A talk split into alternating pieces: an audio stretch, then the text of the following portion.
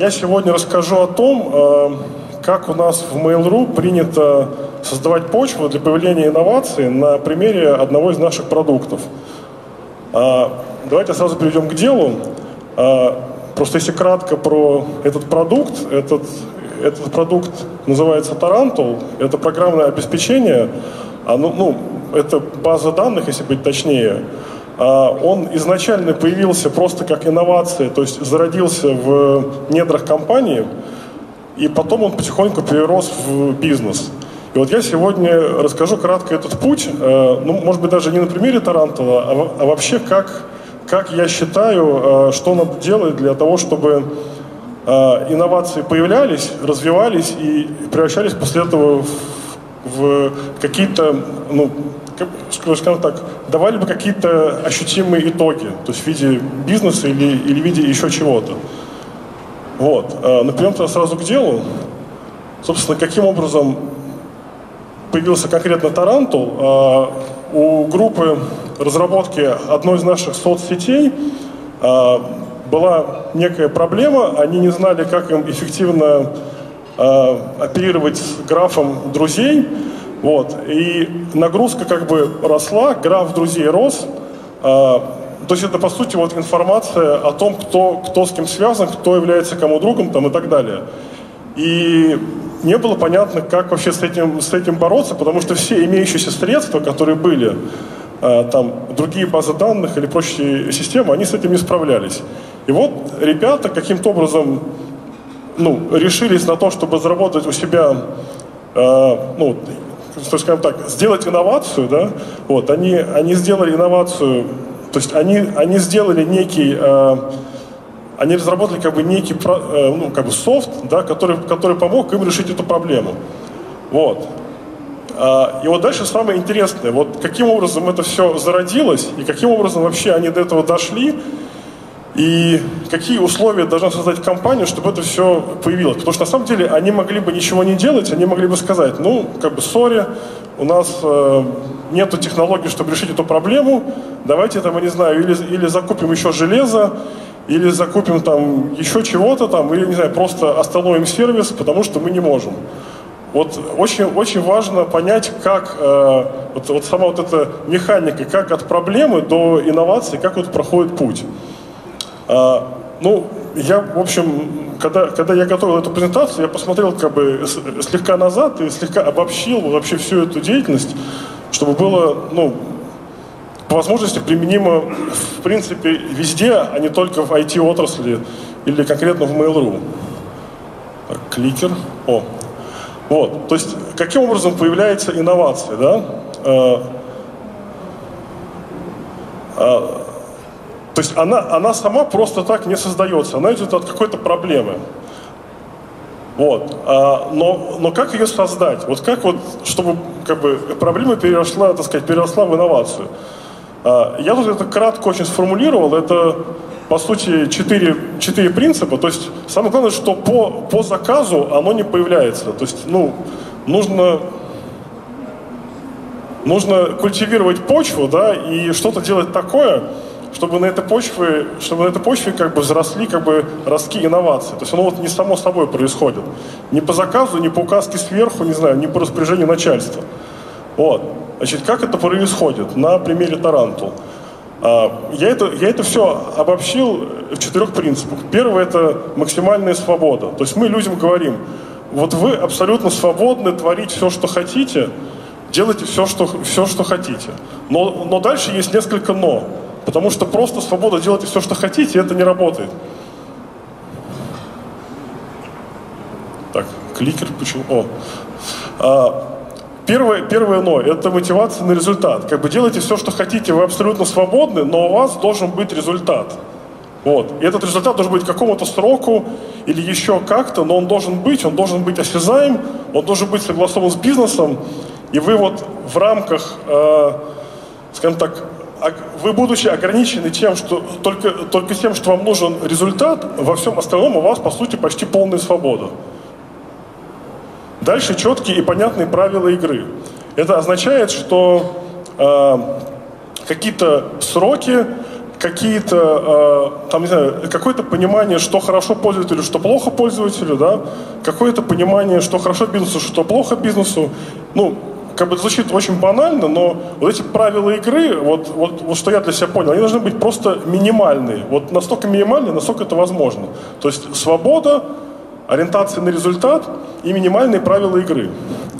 Вот. Ну и самое главное, что если есть четкие правила игры, то должны быть э, наказания за несоблюдение этих правил игры. Потому что если нет наказания, то, соответственно, правила игры, они ничего не значат совершенно.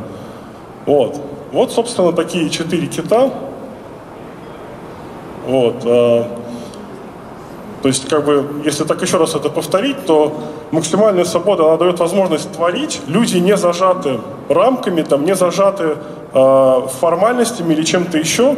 Вот творите, да. Мотивация результат дает направление, в котором творить. Именно в этом направлении нужно творить. Не космический корабль строить, а решать нашу бизнес-задачу.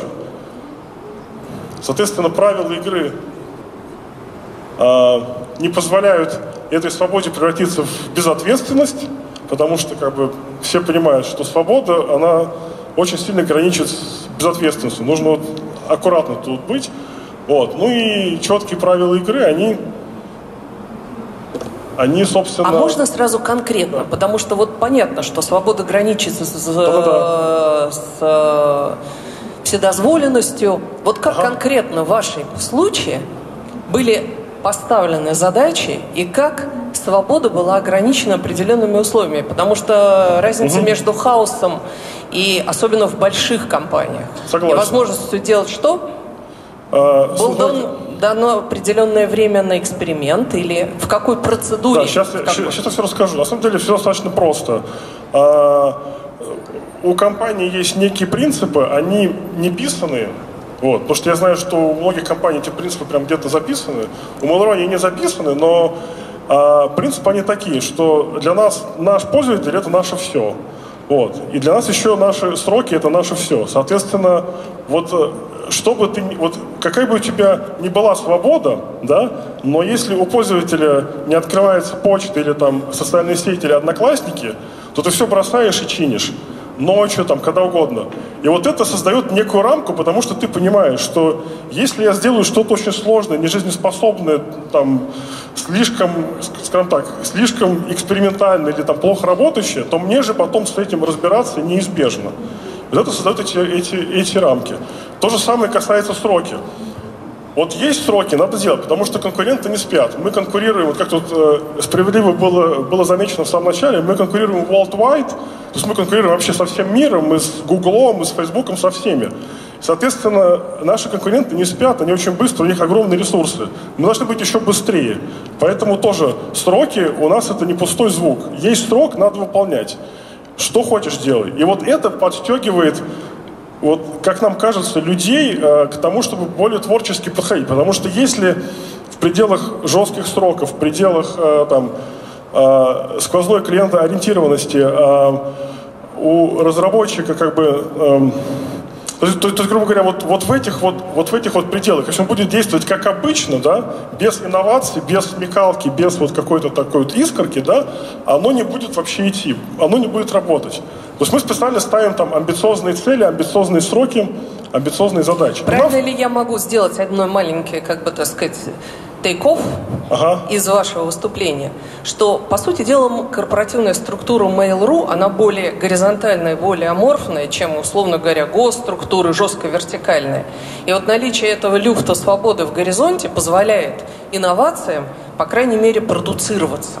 А дальше возникает вопрос, а как компания стимулирует чтобы, а, это происходило, и, б, какие условия она создает для того, чтобы эта инновация, потому что инновация это не только новая идея, новая технология, это внедренный продукт, это заработавший продукт. Вот что делает компания ваша конкретно? У нее есть специальный, условно говоря, шлюз, в который поступают инновации, где они отрабатываются, и потом они выпускаются на рынок. То есть, есть должна быть какая-то процедура угу. и мотивация людей. Да, отличный вопрос, спасибо большое. Сейчас отвечу. А, на самом деле надо поделить вот путь инновации на, на две части. От, э, скажем так, от того, что ничего не было, до того, что что-то зародилось, и от того, что что-то зародилось, это получение какого-то продукта прямо там увиденного куда-то куда на рынок. А вот тут вот э, э, что тут важно, вот как мне кажется, ну, опять же, исходя из нашего опыта, чтобы инновация просто зародилась и принесла какой-то value, э, там, какое-то минимальное, э, всем, всем, всем понятное value, для этого нужно делать условия. То есть для этого не нужно стоять там над кем-то с палкой и говорить там инновируй, инновируй, инновируй, а то мы сейчас тебя уволим. Это не работает. Нужно делать условия. А вот потом, когда оно уже зародилось и стало похоже, там, приобрело какие-то очертания, нужно делать из этого бизнес. И в этот момент нужно к инновации подключать менеджмент. То есть нужно брать там людей в лице там меня или еще кого-то, которые бы организовывали процесс, так, чтобы уже дальше это превращалось там в э, бизнес там, или, ну, или, или во что-то еще, чего хочет компания. Вот такие два вот очень важных э, компонента. То есть, условно говоря, пока нету инноваций, вот привлекать там бизнес, там маркетинг, пиар бессмысленно. Вы ко всем идеям ваших сотрудников потом на втором этапе представляете менеджеров, которые пытаются их превращать в бизнес, и какой ratio, какое соотношение между идеями, которые превратились в бизнес, и которые оказались просто идеями? Тут мне за весь Mail.ru трудно же сказать, да, я только вот на примере Тарантула, э, до Тарантула я занимался почтой, э, ну, я бы сказал так, что, что наверное, процентов там 78 инноваций, 70-80 инноваций, они пропадают. Вот. Поэтому тут надо брать как бы числом. Тут надо, чтобы этот поток э, был неисчерпаем. На самом деле, э, э надо всегда понимать, что люди, вот, ну, сотрудники, они они, э, скажем так, они, они могут больше, вот еще раз, могут больше, если раскрыть их потенциал. Это очень банальная фраза, но они могут очень много. Вот иногда даже это, это недооценивается. Мы с вами монополизировали время панели, поэтому, да. поскольку я вмешивалась, да. давайте две минуты, если вдруг вы еще хотите что-то очень важное сказать, и мы оставим все остальное на вопросы. Да я, да я думаю, я, наверное, все самое важное уже сказал, то есть, наверное, можно, можно перейти к вопросам. Ну, давайте мы вопрос оставим на конец завершения нашей давайте. панели. Выводы. Среда, которая должна быть friendly для innovation – внутренняя мотивация, общие ценности в компании, да. которые, собственно, не в качестве административного рычага, а в качестве просто внутренние э, сотрудники разделяют эти ценности, поэтому они хотят что-то делать. Да. Ну и плюс некая система шлюза, где идея дотягивается. Вы заплатили тем, кто придумали Тарантула, премию? Ну, конечно. То есть плюс мотивация, если это удачная э, идея, инновация, решение технологическое, да, но... команда получает вознаграждение. Да, но на самом деле надо еще понимать, очень важно, что э, денежное вознаграждение это не единственный способ мотивации, и часто бывает, что у человека мотивация не совсем денежная, или там как-то 50-50. Нужно, ну, это вообще тема для отдельной дискуссии, там, как, как находить мотивацию, но важно следующее. Важно, чтобы у человека была мотивация. Как бы не важно какая, важно, чтобы она была. И вот если она есть, если эта мотивация его мотивирует сделать результат, то тогда у него будут инновации при условии свободы, при условии, что сам процесс не вмешиваются, ему не говорят, вот делай то, а не делай это. Вот этот процесс должен быть регламентирован, но минимальным, минимально возможным способом, так, чтобы э, э, минимально, еще раз, еще раз, минимально ограничивать свободу.